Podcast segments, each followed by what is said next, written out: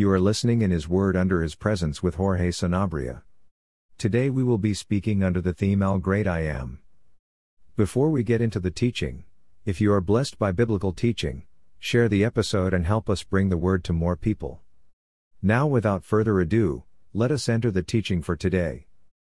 The word I is a personal pronoun, this kind of pronouns indicates the person speaking when referring to himself. In psychology, it is defined as the conscious part of the personality that controls behavior. Philosophy defines him as the individual as being a thinker in opposition to the outside world. The first thing we must identify is that by making use of a personal pronoun, God reveals himself as a person. It is not one, force, light, wind, energy, or anything product of the human imagination or the like. He identifies himself as an individual and according to this we can say that God has a body, heavenly 1 Corinthians 15:40, emotions, love 1 John 4 to 8 and anger numbers 12:9 and thoughts, Jeremiah 29 to 8. In addition, the pronoun I has a peculiarity, it identifies the one who executes the action mentioned in the sentence. In this case, I is accompanied by a conjugation of the verb to be, which can be conjugated in the following ways I am, in its present tense, I was, simple perfect past tense, I will be, absolute or imperfect future, would be, conditional, and continues.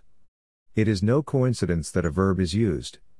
A verb denotes an action and conjugate encompasses all existing and possible tenses, present, past, future, and consequent. Here another quality of the Lord exists and sees the whole picture in all his times. Needless to say, based on this, nothing takes God by surprise. His word and promise do not depend on a specific time or moment, nor can it be altered by circumstances. At the moment that, spoke or promised, such a thing is a fact without possibility of being altered, and saw the promise made in all its times and possibilities.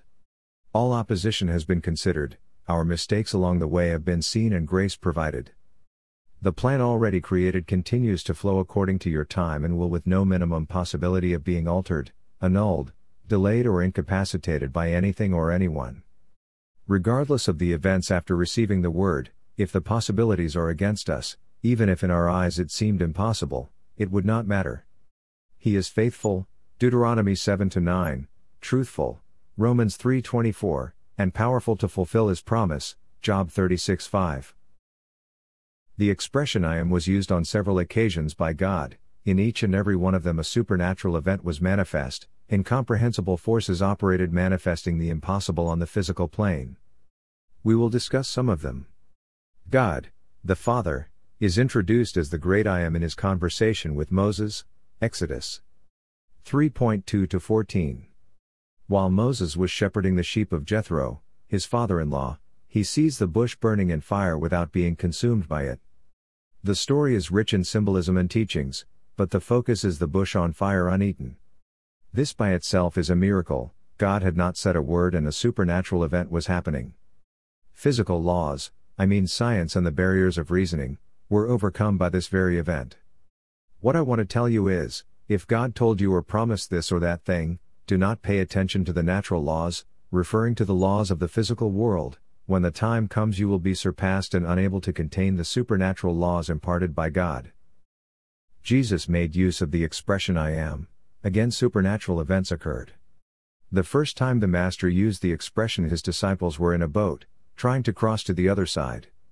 The Bible relates that the waves and winds lashed the boat with great violence. We must remember that the vast majority of the twelve were fishermen, however, they were unable to get through the storm. It was not the first time they had come across a similar phenomenon on the high seas. They possessed the knowledge and skills to face an event like this. They were familiar with those waters, yet they did not have the ability to traverse or get out of that situation.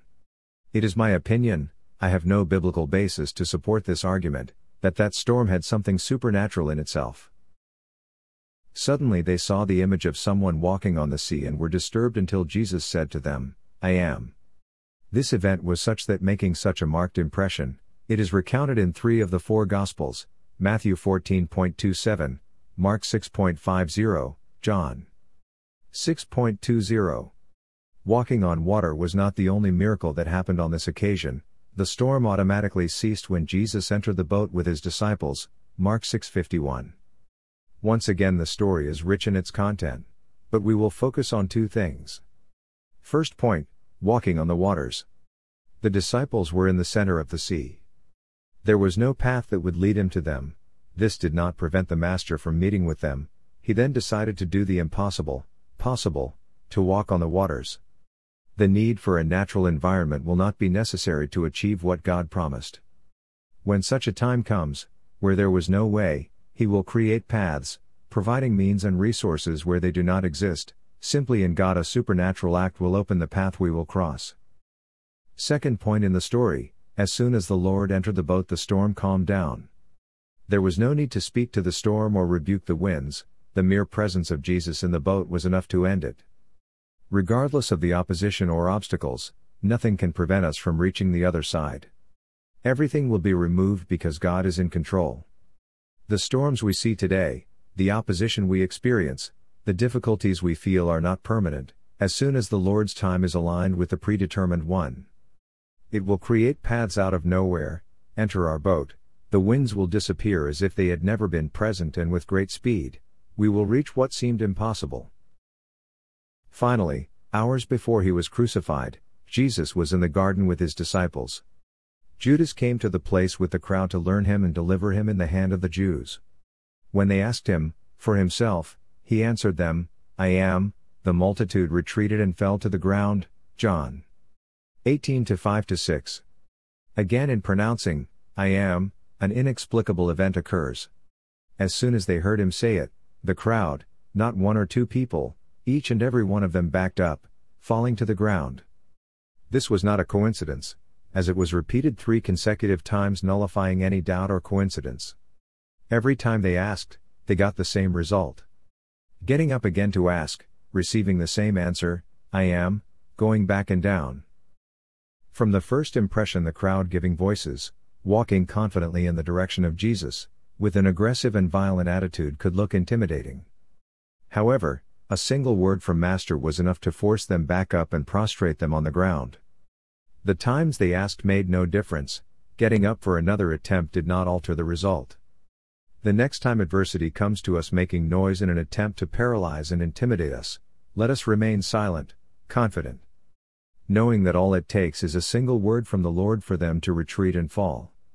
No matter how much or how persistently our circumstances return to try again, the end result will not change. We will attain what Jesus said we would achieve and that nothing and no one can change. Thank you so much for joining us until the end of today's episode. We bless you in the mighty name of our Lord Jesus Christ. We are waiting for you in the next episode. Jorge Sanabria says goodbye to in his word under his presence. See you later.